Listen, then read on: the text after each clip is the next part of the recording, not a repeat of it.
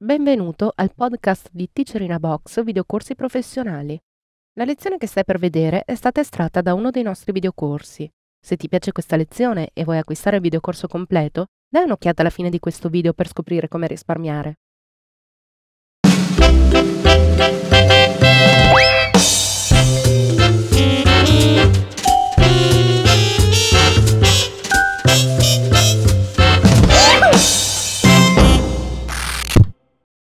Episodio numero 58. Operare una scelta oculata del predefinito. Corrisponde alla lezione 3310, tratta dal seminario Acrobat 9 per la grafica, la prestampa e la stampa. Teacher Cinzia Marotta. Nei filmati precedenti abbiamo esaminato le impostazioni dei predefiniti di conversione in PDF e abbiamo visto come la creazione dei predefiniti personalizzati sia condivisibile nei software della Creative Suite con alcune prerogative dei singoli applicativi. In questa lezione sceglieremo i predefiniti da utilizzare a seconda della funzione del nostro PDF. Non dimentichiamo mai che nella scelta delle impostazioni va sempre interpellato il service di stampa qualora il nostro PDF sia indirizzato ad una stampa professionale. In questo caso invece il nostro documento dovrà essere esportato in PDF per avviare un ciclo di revisione. In questo caso la scelta del predefinito di conversione non sarà in relazione alla conformità con i requisiti della stampa professionale, ma dovrà tener conto di un file che dovrà essere condiviso attraverso mezzi elettronici come l'invio tramite mail o FTP o altro sistema che utilizzi una connessione internet. Inoltre non ci sarà bisogno che le immagini e la grafica contenuta sia in alta risoluzione, perché probabilmente il nostro documento sarà solo visualizzato al monitor o sarà stampato su una stampante desktop. Quindi nella scelta del predefinito di esportazione dobbiamo tener conto di queste funzioni. Scegliamo la nostra destinazione e chiameremo il nostro PDF con il nome del documento più revisione. Registriamo e andiamo a vedere quali predefiniti di conversione potrebbero essere indicati per la funzione da dare al nostro documento. Tra tutti quelli disponibili, quello più adatto in questo caso è dimensioni file minime. Queste impostazioni infatti possono essere utilizzate per creare documenti Adobe PDF più adatti per la visualizzazione su schermo, la posta elettronica e Internet. Questi documenti possono essere aperti con Acrobat e Adobe Reader 6 e versioni successive. Qualora il destinatario del nostro documento non avesse a disposizione queste versioni di software potremmo anche abbassare la compatibilità. Ma vi ricordo che l'Adobe Reader è scaricabile gratuitamente dal sito Adobe ed è disponibile attualmente la versione 9.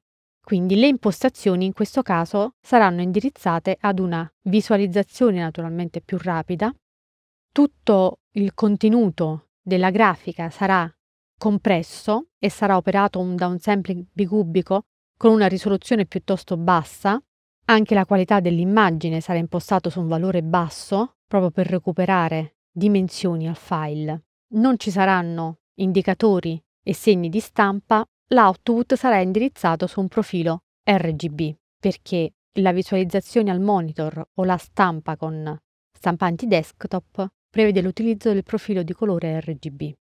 In avanzate non avremo il modulo di conversione e trasparenza perché la compatibilità è alta.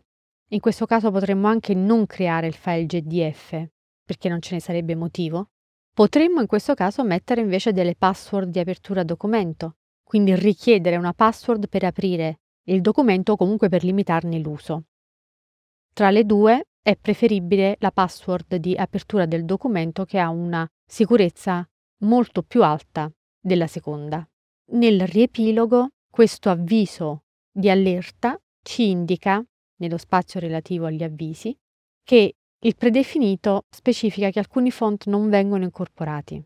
Questa applicazione invece incorpora sempre i font. Il predefinito specifica profili sorgente che non corrispondono al file di impostazioni colore corrente, verranno usati i profili specificati dal file delle impostazioni colore. Questo perché noi abbiamo creato un file in design che è impostato alla stampa e che ha come impostazione colore un profilo ciano, magenta, giallo e nero, quindi un profilo di quadricromia. L'avviso relativo ai font è giustificato dal fatto che le dimensioni file minime non incorporano font di uso comune, come il Times, come l'Arial, mentre invece saranno incorporati tutti gli altri font.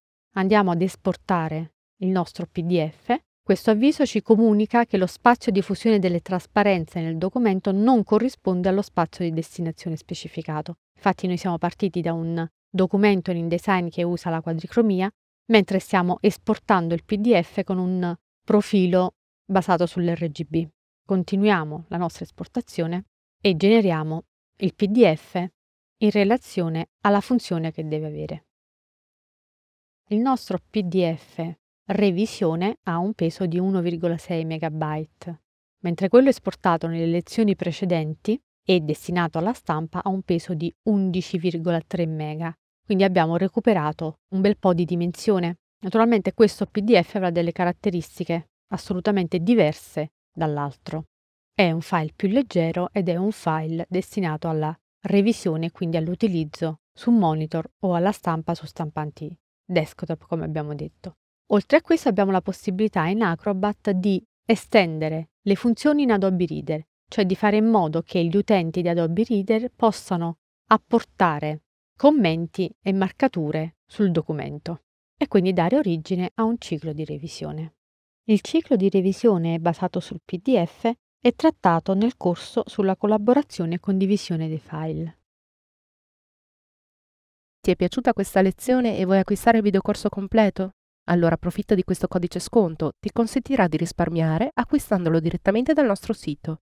Per istruzioni su come utilizzarlo, vai sempre sul nostro sito alla voce aiuto.